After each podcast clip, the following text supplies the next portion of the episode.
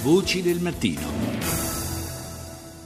Terza parte di Voci del Mattino, nuovamente buongiorno da Paolo Salerno, terza parte lo sapete dedicata alla carrellata sui titoli dei telegiornali internazionali. Apriamo questa nostra rassegna stamani partendo dalla Germania con Deutsche Welle.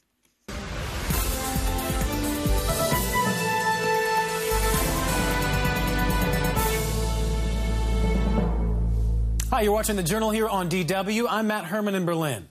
Here come some of the top stories we've been following for you this hour. They're all at a different press conference, which would be worrying. Apertura per la TV tedesca in lingua inglese dedicata all'Eurogruppo che si è tenuto ieri a Bruxelles. La Grecia non riceverà aiuti finanziari fino a che non inizierà a realizzare le riforme. Questo l'esito del vertice, nuovi colloqui previsti a Bruxelles e ad Atene. Ancora temi economici nel secondo servizio. La BCE ha iniziato il suo piano di sostegno al rilancio dell'economia grazie all'acquisto massiccio di titoli di Stato di paesi dell'Eurozona, il cosiddetto quantitative easing. Il programma durerà fino a settembre del prossimo anno. Deutsche Welle parla poi del nuovo prodotto della Apple, l'iWatch, presentato ieri da Tim Cook, il numero uno dell'azienda di Cupertino. Sarà in vendita a partire da aprile in tre versioni, sport, classica e lusso, in oro a 18 carati. E infine attenzione per il volo del Solar Impulse 2 che ha compiuto la sua prima tappa. L'aereo, che utilizza solo energia solare per alimentarsi, è partito ieri da Abu Dhabi arrivando in Oman.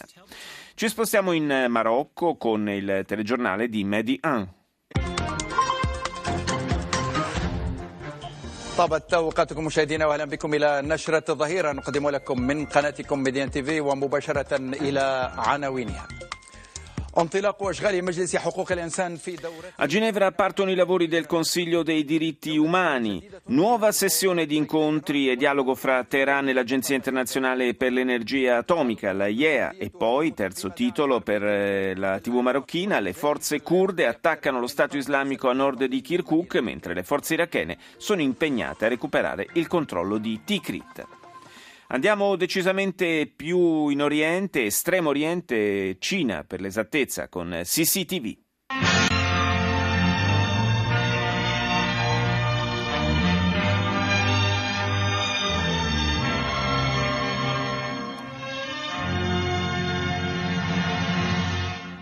“各位观众，晚上好！晚上好，今天是三月九号，星期一，农历正月十九。欢迎收看新闻联播节目。今天节目的主要内容有： la sinfonica sigla del canale 1 della TV di Stato cinese ci presenta i eh, titoli del notiziario, notiziario dedicato in buona parte al, eh, anche stamani alla riunione plenaria della Grande Assemblea del Popolo in corso a Pechino. I principali dirigenti dello Stato, dice CCTV, hanno partecipato alle riunioni di dibattito con il presidente Xi Jinping che ha tenuto un breve discorso sulla disciplina, il rispetto delle regole e il mantenimento delle qualità personali nello svolgimento delle attività di governo. Il premier Li Keqiang ha insistito a sua volta sull'entusiasmo e gli sforzi per lo sviluppo stabile e la prosperità, in particolare nel nord-est del paese. Parte dei lavori, dice l'emittente di Stato, è stata dedicata alla riduzione degli squilibri interni, con maggiore attenzione per le regioni poco sviluppate, la stabilità finanziaria e la protezione delle risorse naturali. Aperta ai media la riunione della delegazione del Tibet, ovviamente rappresentativa soltanto della realtà filo Pechino. I delegati hanno sottolineato come le condizioni di vita dei tibetani in questi ultimi anni siano notevolmente migliorate. Torniamo in Europa. TG di France 24.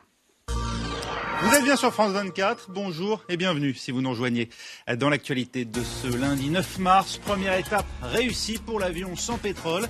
Solar Impulse relie Abu Dhabi au Sultanat d'Oman grâce à l'énergie solaire. Prima tappa riuscita per l'aereo senza carburante Solar Impulse, impegnato in un giro del mondo verde al 100%. Dopo il weekend di sangue in Mali, il governo di Bamako fa un appello a non cedere al panico. E infine su France 24, terzo titolo, il generale americano Dempsey a Baghdad, mentre l'esercito iracheno lancia un'importante offensiva per strappare Tikrit allo Stato islamico. Andiamo in Russia, Russia Today. The EU's own army, an idea put forward by the European Commission chief, gains momentum as members of the bloc lend their support.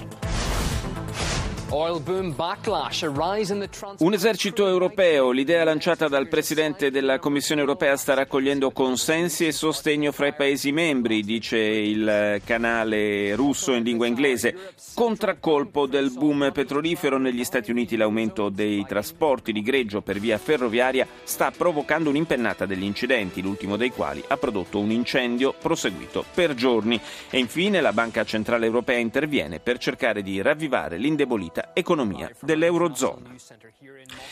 Do buongiorno adesso al nostro ultimo ospite di oggi, che è la collega dell'Espresso, Federica Bianchi. Buongiorno.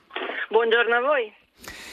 Con te vogliamo parlare della, di questa situazione sempre più ingarbugliata, possiamo dire, che riguarda i rapporti tra Bruxelles e l'Europa. Stamani, sfogliando i quotidiani, ho visto un titolo, mi sembra che fosse del manifesto, molto azzeccato, con un gioco di parole, parlava di Eurotunnel. Come si esce da questo tunnel? Eh, non è facile uscire dal tunnel ed era un tunnel, come dire, prevedibile perché Tsipras quando in campagna elettorale per essere eletto ha un po' giocato a poker, non avendo, sapendo di non avere le carte giuste. Nel senso che eh, ha fatto tante promesse, i greci gli hanno veramente profondamente creduto che almeno una parte di quelle promesse elettorali sarebbero state poi portate a termine. Adesso però si trova a fare i conti con la Commissione, con l'Europa, e, e, che non è assolutamente flessibile, nel senso loro vogliono che rispetti i, i, i patti, gli impegni presi dal governo precedente. Questa settimana è una settimana cruciale perché eh, a partire da domani come dire, ci si metterà intorno al tavolo e si discuteranno i dettagli delle misure che il governo di Siriza dovrà prendere per ottenere la tranche di 7,2 miliardi con cui finanziare poi il, il fabbisogno statale.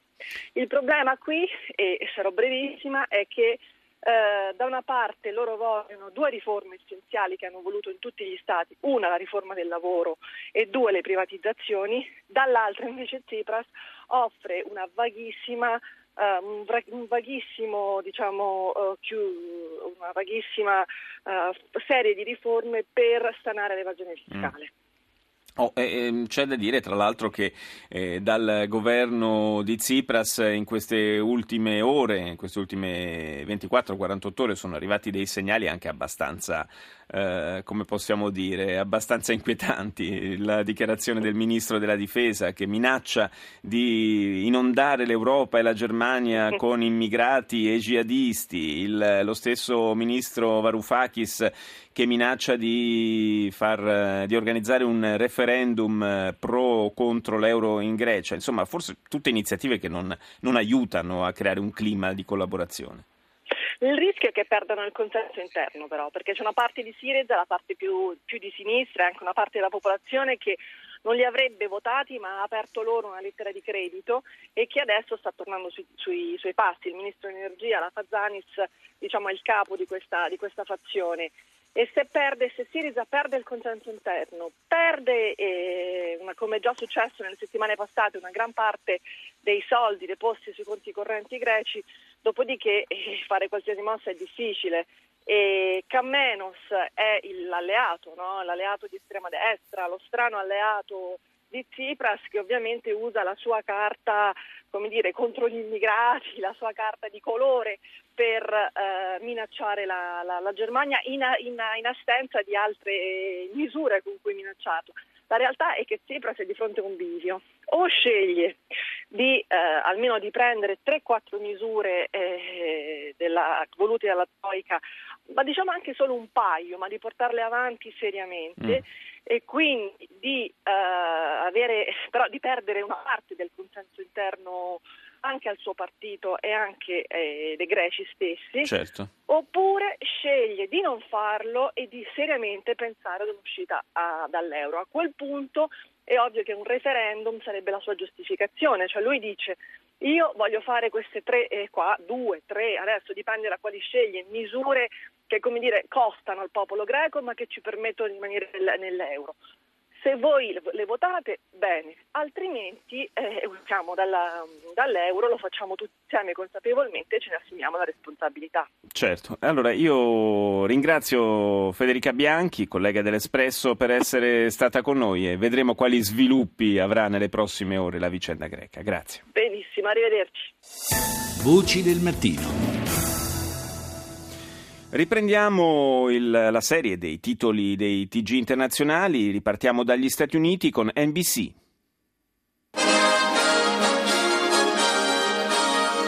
From NBC News World Headquarters in New York, this is NBC Nightly News. Reporting tonight, Lester Holt. Cori tape razzisti, membri di una confraternita ripresi da una videocamera mentre cantano cori appunto offensivi nei confronti degli afroamericani. Dopo l'indignazione è scattata l'espulsione dall'Università di Oklahoma. In North Carolina un treno della compagnia Amtrak si è scontrato con un camion fermo sui binari e le prime carrozze hanno deragliato. Decine le persone ricoverate in ospedale. E poi su NBC Hillary Clinton che ha parlato a un evento a New York sull'uguaglianza per le donne, ma ha tralasciato di commentare la vicenda della posta elettronica personale che ha ammesso di aver usato quando era segretario di Stato. Cresce la pressione nei suoi confronti, tanto più che si è scoperto che quella email non sicura è stata utilizzata anche per comunicare con il presidente. Ed ora Al Jazeera. اجينا شفنا بيتنا انقصف في الحرب وبدنا نروح يساعدونا مشان الله يساعدونا معبر رفح صورة صارخة من صور واقع غزة المؤلم. Sulla televisione del Qatar un servizio dal valico di Rafah tra la striscia di Gaza e l'Egitto che è stato riaperto dalle autorità del Cairo ma solo per due giorni.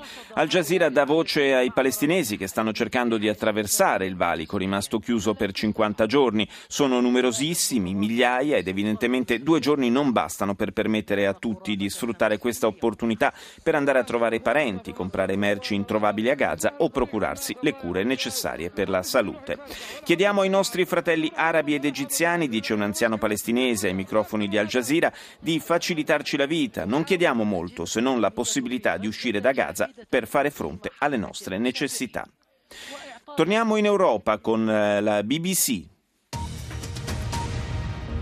Latest headlines from BBC News. My name is Mike Hambley. Ukraine's President Petro Poroshenko has said pro Russian rebels have withdrawn a significant amount of weapons from the front lines in eastern Ukraine, in accordance with the ceasefire agreed three weeks ago. Il presidente dell'Ucraina Petro Poroshenko ha affermato che i ribelli filorussi hanno concentrato un consistente gruppo di armi nell'area di confine a est del paese, disattendendo l'accordo sul cessate il fuoco siglato tre settimane fa a Minsk. Secondo servizio di BBC dedicato alla cronaca, al grave incidente ferroviario negli Stati Uniti, in North Carolina, numerosi feriti per la collisione fra il convoglio e un veicolo abbandonato sui binari, ma fortunatamente nessuno dei feriti rischierebbe la vita. E poi i giapponesi ricordano oggi il settantesimo anniversario del bombardamento di Tokyo. Nella notte tra il 9 e il 10 marzo del 1945 più di 300 aerei americani gettarono bombe sulla città uccidendo oltre 100.000 persone e incendiando tutta l'area boschiva intorno alla capitale giapponese. Fu un evento ancora più devastante, se possibile, dello stesso bombardamento atomico di Hiroshima, anche se è meno noto e ricordato sia nel mondo sia dagli stessi giapponesi. Restiamo in Estremo Oriente con Arirang.